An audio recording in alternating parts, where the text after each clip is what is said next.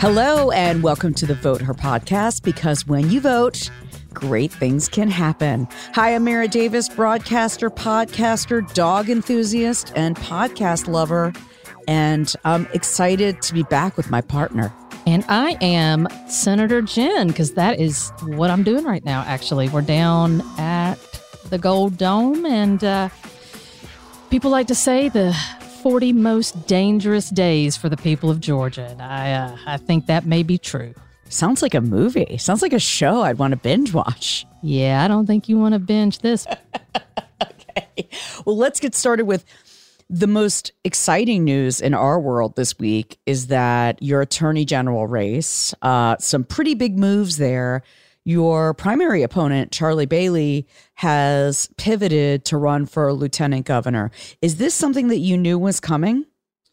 No, I would have liked to have known it was coming. No, I had no clue. I mean, I got a Twitter notification. Greg Bluestein had posted an article, which was basically like this whole I guess they released it to Greg and Greg did the story and then they, you know, they let it go. And I was just floored. That's obviously like, you know, you were going to have to go into a primary this spring against him. And that's a, so now you're not uh, up against anybody, right? Well, look, uh, there's qualifying in March. And so there's always, um, candidates can always can jump in, right? Um, but I will say that, look, I've been in this race for almost a year now, and I still felt like I didn't have enough time to raise the money or make the contacts that I really needed. You know, I, I really felt like, oh my gosh, I can't believe this is in May. Um, and I've been in this a year and we've raised like over 1.3 million and we've got like 1.1 on hand and so I can't imagine someone coming into this race, you know, when we have the primary in uh in May. But but with that said, look, I mean, th- that's what races are for. Well, that's the great attitude that you have is when you're a winner, you always have to know that someone could be sneaking up from the behind. You never you can never be too confident. And by the way, Mazel tov, congratulations on that fundraising. I see the board right here. It's a big pot of gold gold right here in the, the Jen Jordan headquarters. That's pretty exciting. It is. Look, I think that um, Bee Nguyen, who's running for Secretary of State, is going to have a really good number. Um, but we have been on top um, with fundraising in terms of Democratic candidates. Of course, not Stacey or, you know, the good Reverend, but in terms of down ballot statewides, I mean, you know, we're doing pretty well. And to be um, a woman who did have a primary challenger, you know, people don't like to get involved in primaries. It makes them uncomfortable. So I think we've we've really shown that we've got the mettle and the ability to, you know, to win in November. You love a primary. You love competition.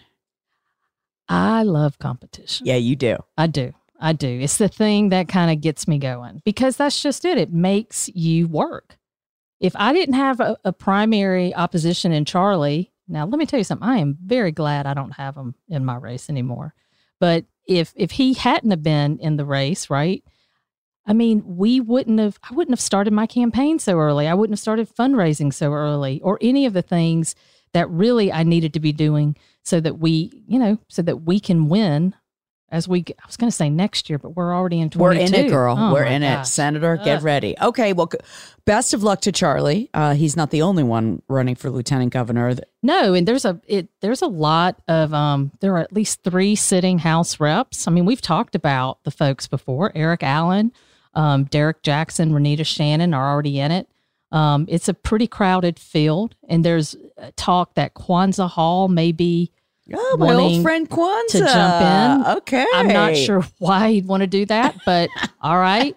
okay. Um, you know, it's a crowded field and look, Charlie is is going to work like he was working against me. He's going to raise money and it's to it's to be um, it's going to be competitive. Well, they all have a lot of fans and supporters. So uh, we wish them all the best. Yes, we do. Let's get to session. You returned to the Gold Dome for session, the 40 days uh, of, of, of drama. uh, which was really interesting to me how, like, it was the first day, it was just like, all right, everybody, welcome back. Go dogs. Bye. well, and then they take off Tuesday so people can recover, you know, because they stayed out a little too late, right? I mean, I was like, you can really see the priorities of this state just based on that right there. and so, um, a lot of things that that have happened. The governor gave his state of the state speech. Yeah, man, it's crazy. Like he was giving away money like it was like Oprah's favorite thing show. It was like you get 5,000 and you get 5,000 and you get 250. I was telling somebody today I was like man, inflation must be going up because in 96, people only paid $50 for votes in Dodge County. Now he's doing 250. It's like, goodness, who knew? Yeah, so a lot of things were announced, and then the the uh, this makes me laugh every, every year when they have that breakfast called Eggs and Issues. That Yeah. just sounds. Can they come up with a better name? Eggs and Issues. Well, you know what's so funny about that is that literally there are no eggs. and honestly, they're not talking about issues. It's just a platform, you know, for the governor or the lieutenant governor to get up there and talk. So it was one of those things where the first time I went, and there's all, it's big, right? Lots of people, lots of businesses, all that kind of stuff. And then you sit down and you get a Chick fil A biscuit. I'm like, well, where's the eggs? Let me get this straight. There is this huge event every year. This year it was held at the Fox Theater. Yes. And I will say, I did not go. And the reason I did not go is because of COVID, Okay. but also because the Georgia Chamber has already endorsed my opponent. So I was like, you know, Okay. Okay. So in the past, you've gone to the Eggs and Issues breakfast, and there are no eggs for breakfast. I have never had eggs at the Eggs and Issues uh, breakfast. Uh, wow. I know. For me, this is a huge breaking story. because, you know, when food and politics intersect, that's interesting. All right. So the governor now has stood up and he has uh, introduced a lot of, you know, what he says is a very, very conservative agenda. Is there anything good that he proposed that you liked? Look, I, I'll say this in terms of some of the pay raises. The, the $5,000 to state employees, first off, I think it, you know, I don't like that he is just saying for every person, regardless of where they are on the pay scale. Or, I mean, is Kirby Smart going to get another $5,000? I mean, you know, he, he's, he's not struggling, right, in terms of pay, but he's a state employee. Right. So it's one of these things where, you know, he could have been a little smarter about that. But I have been banging for years that our state employees do not get paid enough. I mean, you would be amazed. And the problem is, if we don't pay our state employees, then they have to, I mean, literally, people are having to get food stamps and get assistance just so that they can feed their families. And they work for the state. So it's one of those things where I applaud. I will all day long. I'll stand up and say, "People, yeah, there are people in this state that need a raise." I don't like the way he did it, and it sure looks really political. like an election ploy, right? As we're going in, like, hey, see everybody, I'm not so bad. Look, open your mail. You get two hundred and fifty dollars. Hey, everyone. Right. It's, a like party. Publishers Clearinghouse. Right. And of course, they've introduced, you know, the stuff that always really gets to me is the um, look, I don't think we have to spend a whole lot of time on the critical race theory stuff because it makes no sense to me because it's not even being taught. And it's like you're this, here's this big boogeyman. I don't know how you fight against something that, that isn't there. It's really weird. Well, it's just a talking point for them, right? I mean, what's what's interesting about kind of the critical race theory, and we can let's not even talk about the subject matter itself, but Republicans have been in control of this state forever, in control of the education system at the top. We, the governor, all of it. But now they're going to prohibit something that A isn't happening, but not only that, if it is, it's been on their watch. Like I just, I'm, it's very confusing to me. Yeah. But look, this is all performative. This is all about primary politics. Well, I tweet about this all the time, and and that is, look, I I have a high schooler, and as do you, to you know, to high school and, and junior high. These kids are going to find out anything they want on their phones and on the internet. So I just don't I think it's very very close-minded to just think you're you're doing right by kids by trying to change curriculums or take books out of schools. I think th- there's much better solutions as far as really looking at what they're seeing on the internet. No, and th- and that's the problem. I mean, we're not focused on what's really going on. This really is just this is all consultant driven, right? right? Some political consultant who's getting paid lots of money has seen a poll or done a poll that says, "Ha, if you talk about this and you divide this state, um, you're going to get these folks to vote for you." How is Stacey Abrams going to combat that? How is she going to come uh, up against this? Do you think that because it seems like well, I want to talk about her in a minute let me get back to that for a minute because I want to get back to that point. Let's get back to the session and the Buckhead City thing. Because, okay, so we have the governor's agenda and all the things that he talked about and all the gun stuff, which is we're going to have to save for another episode. Yeah, that's that's a really bad thing. Yeah. The gun stuff is, I don't understand how you're keeping kids safe in Atlanta or Georgian safe by saying, hey, everybody, let's get some more guns. But let's talk about Buckhead City because the lieutenant governor, Jeff Duncan, seems to have, uh, or as Greg Bluestein said, he put it in a body bag, but it may still be alive. I mean, so this is this is the deal, and this is where the power of the lieutenant governor is in a lot of ways, and it is the power of assignment. Okay, and so a bill gets filed it goes to the lieutenant governor and kind of this committee on assignments that has this power. And they make a determination as to which committee to send it to. If it is a controversial issue that they are trying to get through, they'll send it to committees that they know will do their bidding for them, right, and get it out. Um, this happened with 481. It's like we had the, this abortion bill, the abortion ban should have gone to judiciary, right? Very complicated legal bill, period. Instead, they sent it to science and technology. Yeah, it it, it, it made no sense, and right. it's and it's because the chair of that committee at the time, Renee Unterman, basically had said, "I'm going to get this out for you." Right, because she's a big pro lifer. That's yes. her whole that's jam. her whole jam and, yes. and all of that. And so that's what they do. They pick it. So the inverse is true too. Like if they don't want a bill to get out, they'll send it to to different committees that they know it won't get out of.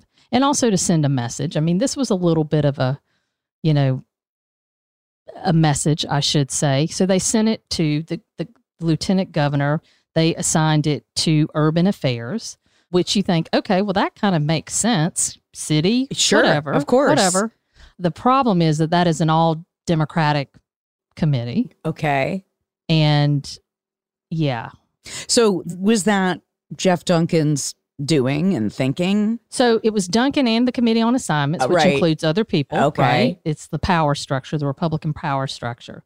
Now, this is where it gets complicated. Uh-huh. So bear with me. Okay. So Duncan gets all these kind of accolades for doing this, right? Yes, like, right, right. Look at this guy. We can count on him. Oh, Business yeah, yeah, is yeah. excited. Explain this to me. yeah. That, right. Look, and that was kind of a smooth move, I have to say. I mean, I went up to him afterwards and said, you know, it would have been better if you put it in my committee. But I, you know, whatever, I get it. Um, I could have had a lot more fun with that bill. Uh huh. So, but this is the issue, and this is why I've told people just to hold on. I think what this really comes down to is that there are other Republicans who want to get credit for this. So that bill that he sent to Urban Affairs, it was sponsored by Brandon Beach, okay. Burt Jones, and some other guys that you know, are kind of the the big lie Republicans. And also, like, right? when was the last time they've ever come to Atlanta besides going to the Capitol building? Like, it's well, not I like, like to say that Burt gets confused because he, he, he represents Buckhead, Georgia, and I think maybe he got lost. But right. Um, but this is what what the issue is. Burt Jones is running for lieutenant governor. That's right. right? Yep. So is Butch Miller. Mm-hmm. Butch is on the committee on assignments too. Mm-hmm. All right. I think Butch wants to get credit for that bill. So I have a feeling that they're going to have somebody else file it, right? and then it's going to get sent to the you know to a committee that it will get out of but it won't have Burt Jones on it and it won't have Brandon Beach on it right Mhm, so it's like there it was this kind of this power move you know um that's weird. with within the Republican caucus. And that's what is probably going to be the most interesting to watch is kind of the kind of the moves between the two statewide candidates in the same caucus. I see. But do, do you still think, even with all of that going back and forth, that it's going to go anywhere or it's just too murky at this I- point? Look, I think legally it should be dead, right? Mm-hmm. And what's interesting is that Bill White would always complain about how, you know, he was never, um, you know, legislators never talked to him or what, whatever it was, you know. Mhm. So we had a committee hearing last week where literally we did it just for him. And We gave him dates. He Yep. said he wasn't available. We gave him more dates. He said he wasn't available. Then we came back and said, you choose a date. And he's not available. right? okay, so you're giving him every opportunity to make his case. To make his case to the people who represent the city of Atlanta, Right. to, to the people that he is supposed to be convincing, right? Like it's not, it, it ain't the guy who lives, you know, like down in South Georgia. Right. I mean, it's it's it's really bizarre. I was in Buckhead the other day and I saw one of those signs, those Buckhead City signs, and I, I, it just I have a reaction to it because it's like, oh, okay, know who you are now. well, especially because of all the stuff that's come on. I mean, he's just been Ah, I mean, he's he's had a he's he's come after me a couple of times, and I've kind of had to laugh a little bit. Yeah, okay. I mean, you know, well, we'll have to follow that story, but it seems like that's maybe fizzling out. Uh, Uh, I'm not sure. We'll Okay. see because right. I'll tell you the word on the street is is that Bill White has, and I don't know this. This is just hearsay. Mhm. So let me be very clear. all right. the word on the street is is that Bill White has promised big money, big money to to these Republicans that are running. You know, to get Okay. this thing done. All right. Well, let's be clear. Let's see what happens. Next, uh, you had President Biden, Vice President Kamala Harris come in town. They gave a speech on voting rights. You were there. Uh, yeah, it was crazy. You got a picture with the president, which I did. we It have not was- seen yet. Yes, and it's going to be horrific. You know, the big masks and all that. I, and they're we're like six feet apart from. I was like, of course, this is just my luck, right? I finally get a picture with the president and the vice president of the United States, and it's just going to be just a hot mess. And when he's meeting you, is he like, "Oh, state senator, hello," or so they they announce you, right? Mhm. Which is funny. Um, I don't think I've ever. oh, you got on stage? No, no, no. This is like this whole. They've got this whole operation. right? Okay. So you get in line, you get announced to come. Oh, I in. see. I see. Like a Um, meet and greet, like a cattle call kind yeah, of thing. Okay. and so you go in behind the curtains, and it's like the president and the vice president, and and it was weird because the vice president was nearer to me, so I was kind of going toward her first, and then I Uh-huh. can see the pre- and then I'm like, oh, I don't think that's the protocol. Like, I think I'm supposed to to, to greet him first. Like, I, it was very confusing for me. So, but he was very nice, and um, he said something about a Jordan he knew, and I said, well, you knew Hamilton, and he said, oh my gosh, yes. Fun fact in terms of Joe Biden, he was the first U.S. senator to endorse Jimmy Carter. wow. Yep. That's really interesting. Yeah. Okay. Well, I don't know. That's the fun fact they want to get out there. If they're comparing him to Jimmy Right now. Well, I'll tell you what, Yeah. that speech was funny because he kept talking about yeah. how how he's been around, and he's like, "I've really been around." He's kind of making fun of himself a little bit in terms of his age. Sure. Now, uh, that speech w- did not seem very well received on many levels. Number one, people thought it was the day after the national championship. That was a weird day. Stacey Abrams was not there. That people were talking about that. Uh, people think that you know why give a speech on this if this voting rights is they're not going to be able to get it through. Yeah, but that was the whole point of the speech. And that's why it was, I had no idea what he was going to say. And basically, the reason that they gathered all, and there were, I mean, you want to talk about civil rights, folks? It was, I think I made the joke to you. I felt like I was like in the like some kind of supersized green room of MSNBC. it was like every person I've ever seen go on, you know, MSNBC was there. I mean, Ben Jealous and Al Sharpton and Jesse Jackson and all of the city council, the mayor, the former mayor, you know, the King siblings. It was, I was just sitting there like, holy camole. All, you know, the entire congressional delegation was there, the Democratic congressional delegation. Right. And so I was like, something big is about to happen. And in fact, that was the whole point. The point was he has not supported doing away with the filibuster. The president has actually been the one to say, no, I don't think we should do that, even for voting, right? That was the point of the speech. He announced that he thought that it was time, that this was too important and too significant. I believe the threat to our democracy is so grave that we must find a way to pass these voting rights bills. Debate them, vote, let the majority prevail. And if that bare minimum is blocked, we have no option but to change the Senate rules, including getting rid of the filibuster for this. but they're not going to get it. They're not going to get rid of it. I mean, I mean, it just doesn't. It's it just seems like it's kind of dead on arrival at this point. I mean, they can't We'll get see. they We'll see. can't get this Manchin in Sinema. Sinema is just like.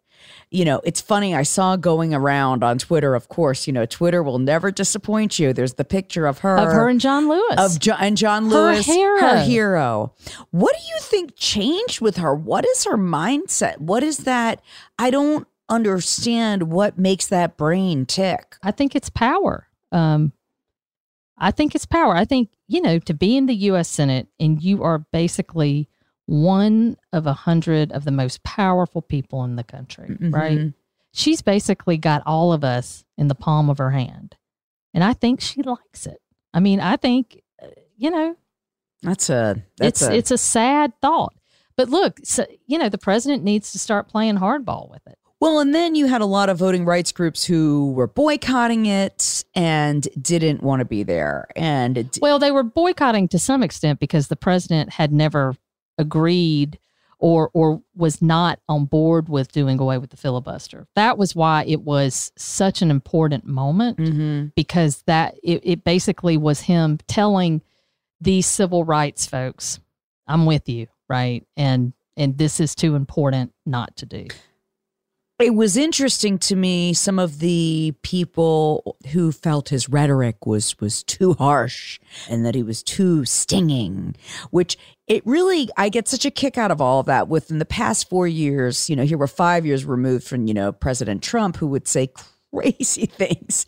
And uh, people are taken aback by uh, some of biden's most recent speeches you know the one on january 6th which was quite intense and then this one here in Atlanta. Was it? Did it go too far, or is no, I was sitting there. I mean, I look, he was very straightforward and he made it clear that we are at we are at a very significant important moment in in our country's life, right? Like there is so much on the line right now. And you know, we've we've had these kind of times in the past, right, where you had people that were on one side or the other. And his whole point was which side are you going to be on? How will history judge you? right? And I think the the people who voted against it are saying, "Oh, you're saying that that you're calling me a racist or white supremacist," and you know, well. Okay, let's move on to. Ba- I want to get. I want to pivot back to Stacey Abrams for a minute because she was not there.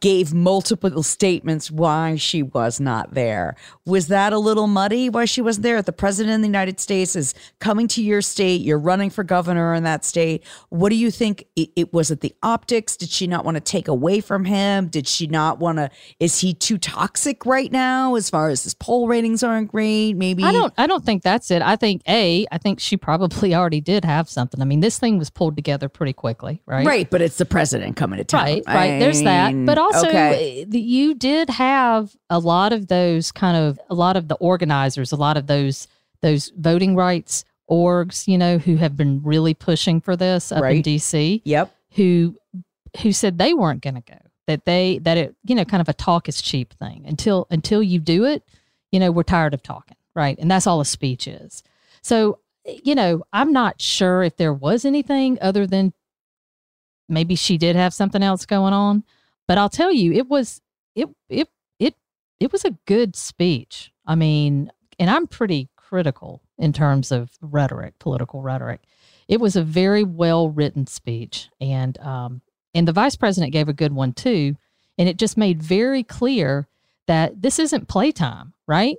This isn't just politics. It's not just primary you know we're gonna we're gonna do this or do that. This is literally our democracy on the line and we've got to start acting like that is actually what's at risk. Well, I want to have hope in 2022, especially when it comes to back to Stacey Abrams for a minute.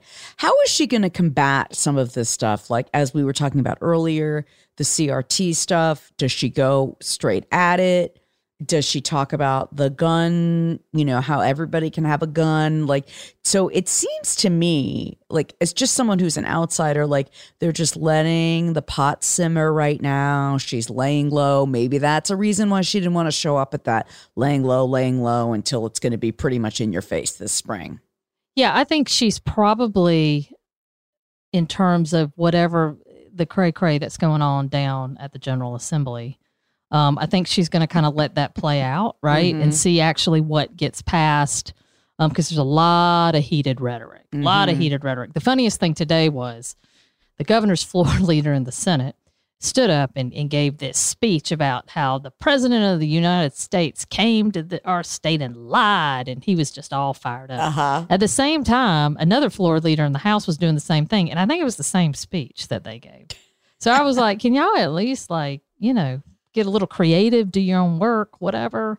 I mean, it's just it's so it's so performative in a lot of ways. But look, I think she's just going to be positive right now. I think uh-huh. she is trying to tell the people of Georgia, you know, what her vision for the state is and and she doesn't need to get mired down in all this this muck right now. How do you keep a straight face? I don't. I, I, how do you do that? Because I see some of those speeches and my mind is blown because I'm like, were you, are you Rip Van Winkle? Did you sleep for four years and then just wake up? Like, as far as like, were you missing all the lying and the bombastic speeches and the offensive things? Where like, okay, I think it's fair to feel a president is saying things that are offensive to you and your policies, but it is kind of funny in retrospect you know, you know what I mean? It's, They're so offended. Let right. Me, like you would not believe the fragility that I see down under the Capitol. I mean, it is crazy in terms of these men. I mean, they are just offended. They are offended. Like, oh my gosh, every single day they're offended. And I'm just like, wow. Uh, man. Okay, I've got a couple of questions from some of our listeners um, that I would like you to an- answer or not answer.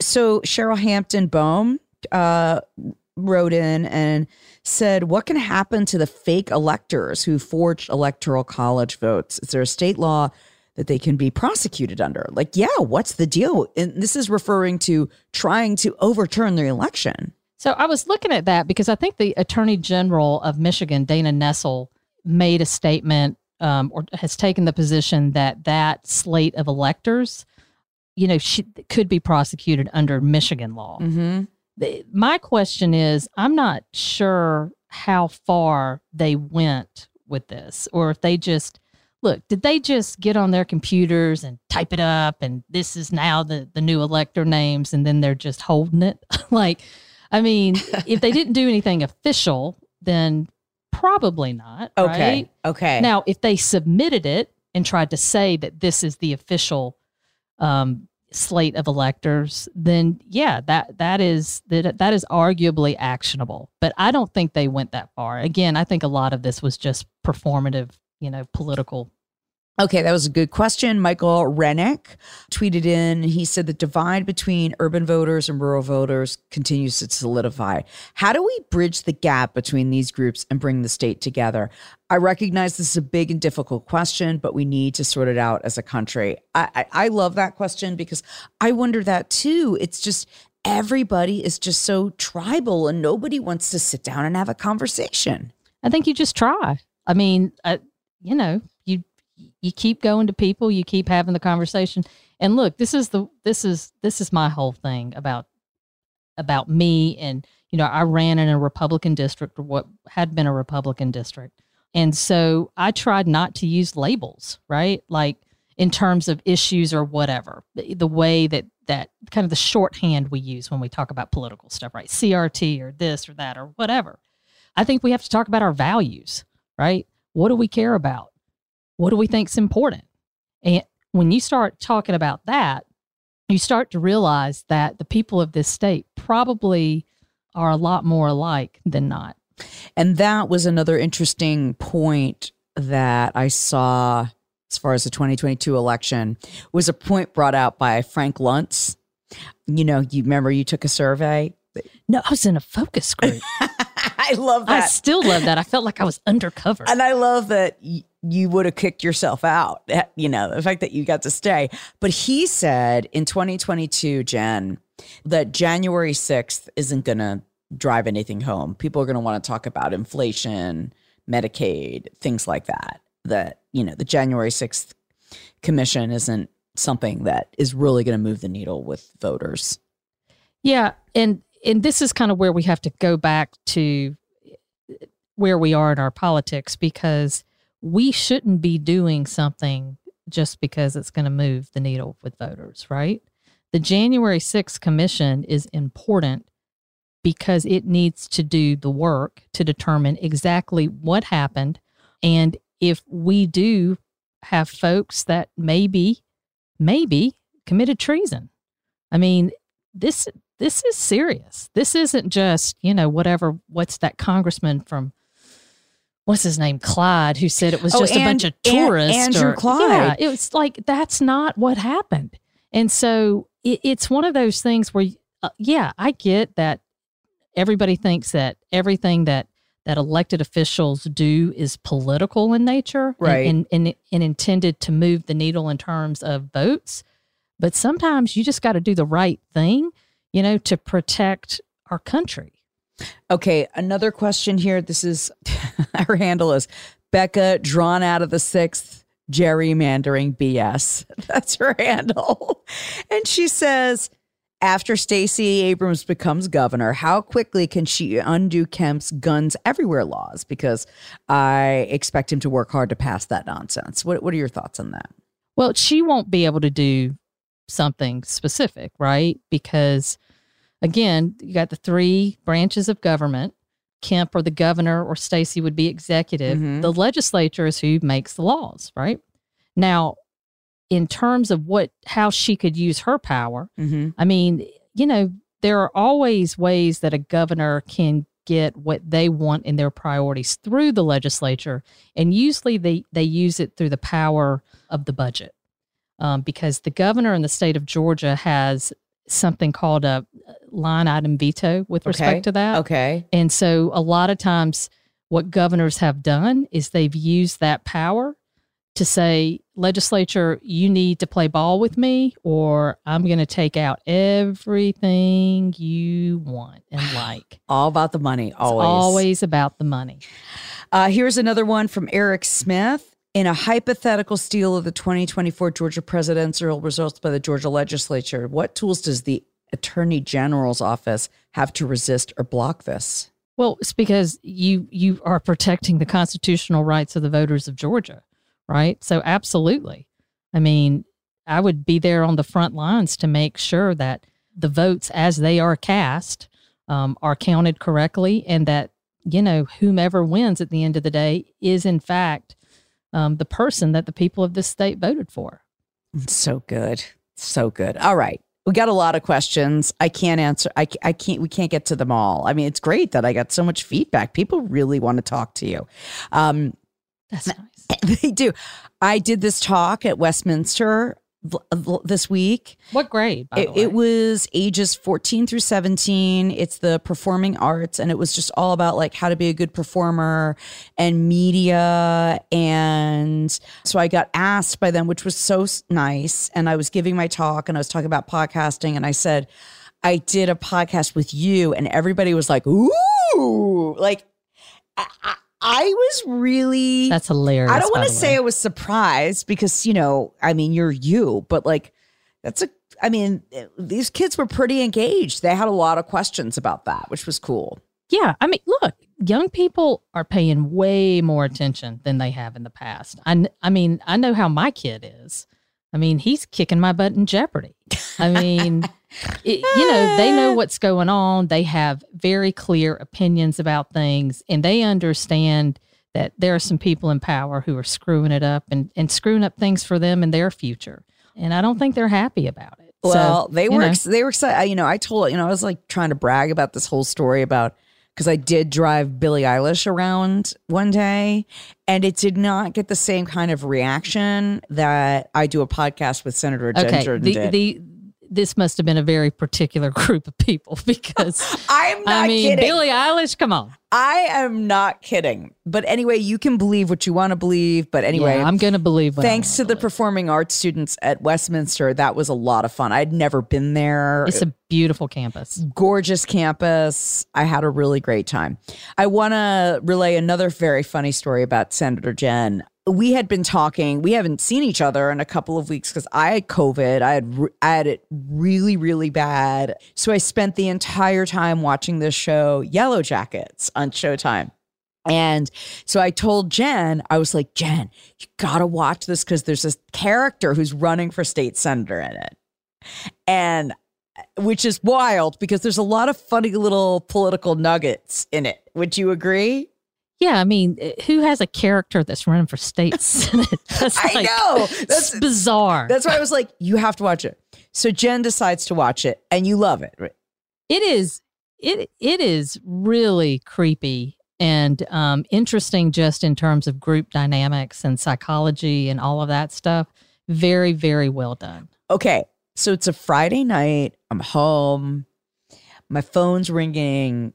It's Jen on a Friday night calling me in real time. And I'm thinking, this is very unusual. Not that Jen wouldn't call me, but like on a Friday night at nine o'clock, I'm thinking, is the world ending? Is has the National Guard been called in? Is some opposition research gonna drop? Am I in trouble? I go to the worst. Like I'm like, like Mike Jen's calling me. She's like answered. I'm like, hello. She's like, Jesus. Where are the last two episodes of Yellow Jackets? and I was like, is that why you're calling? Yeah. What? I there's eight of them. Where are the last two? I I'll pay, I'll pay to get them. I'll buy them. I'm like, well, you can't because they're not out yet. Yes. I know. I was desperate. I was sitting there with my son and I was like, we were all ready. We're going to watch it. We sit down and I was like, oh no, the whole thing hadn't been released. I was like, wait a second. It's got to be somewhere because I know Mara's watched it. Yes, that was um a really funny moment. And so uh the finale as we're taping, this is probably the finale finale's on Sunday night. So, you know, you all caught up. Did you Oh, I'm, I'm caught up. It's fascinating. It's it is a great show. I highly recommend it. Okay, finally, the Georgia Bulldogs. Were you very excited? Uh, was that a big night? Did you stay up and watch the whole game? Did you, you know, was it a huge th- deal? Um, uh, no. Um, it's a big deal, but like I didn't stay up and watch it. My husband did. I think he got to bed at like two thirty. But you know, we had session that day. Right. I mean, I was exhausted from Sunday. you know, and the day of session, I actually woke up at three a.m. because I, I was so, you know, Like ju- juiced up, ready well, to just go. jittery and it's like i just I, I know what i'm walking into um so i was just exhausted and so no and um but lawton and uh mr bean you know they were there till the end Yeah, well, Mike, my husband, and all his friends, they were all watching it. I, I, I was watching it too, and it was really exciting to see that. And you know, I do. Here's one thing I do. I, it is so annoying to see the politicians like, see, we got the best of you. We won the Braves and we won the Bulldogs, as if that ha- has to do with anything. Well, you know what I say. I I think it's God blessing us because we elected two Democrats to the U.S. Senate. By the way, congratulations to Senator Jon Ossoff. He I know, and Alisha, They had a baby. a baby girl. You know, he is going to make a great girl daddy. He's so good. Uh, I, I, you know, All right, Mara, that was a little creepy. I, I have to say, both of them are just ter- terrific. I mean, Yeah. they're. I think they're both doing a great job, and um, well, I- talk about. I mean, what a great job was done keeping that under wraps. I mean, Yeah. nobody knew about it until they had the baby. It's amazing. Yeah, it's incredible, but good for them. It, it's it's it's. I hope this year we'll get to talk to one of them on the podcast. Do you have any poll? I mean, Uh, no, no, I have no pull whatsoever. uh, well, I'll try. I'll use my talent booking you- skills. My, my guess is you've got more. uh, Jake. Best, you know, who is uh, his media, you know, who's you know his media guy. champion. Um, I'll talk to, to him to see. I remember I did a Instagram live with with uh, I know, I know, because you talked about it a lot with me. a, a lot, a lot. Like I still can't let it go. Um, all right. Well, I'm excited for a full year of more Vote Her podcast. We want to thank all of you for listening. I mean, it's it really when we get feedback from you telling us that you listen to this, it really means so much. It goes such a long way. I can't tell you how how much it it delights. It del- really delights me, Jen. Yeah, no, look, it's fun for me. And um, it's always interesting to hear what people are interested in. Yeah. And, you know, and you know, I love talking process and all that stuff. Well, and if Jen calls you on a Friday night, know Yeah. that she just wants to know where the season finale of Yellow Jackets is. you know, let's end it like we should. Go dogs. Go dogs. And thanks, Christina Laringer, for producing. We will talk to you next time.